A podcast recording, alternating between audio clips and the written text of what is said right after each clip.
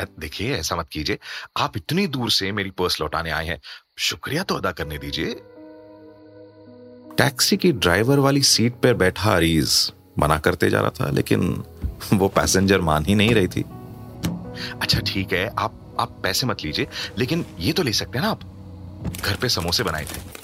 ये लीजिए, आपके और आपकी फैमिली के लिए। सच बोल रहा हूँ मैडम इसकी कोई ज़रूरत नहीं है। अरिस भाई आज मेरा जन्मदिन है। अपनी बहन की तरफ़ से रिटर्न गिफ्ट समझ लीजिए। ये लीजिए। और एक बार फिर से पर्स लौटाने के लिए थैंक यू रात बहुत हो चुकी थी और हरीस को भूख भी लगी थी। वो घर की तरफ़ निकल गया। गाड़ी चलाते हुए उसने खिड़की की कांच ऊपर कर ली। उस डिब्बे से समोसों की खुशबू अच्छी आ रही थी।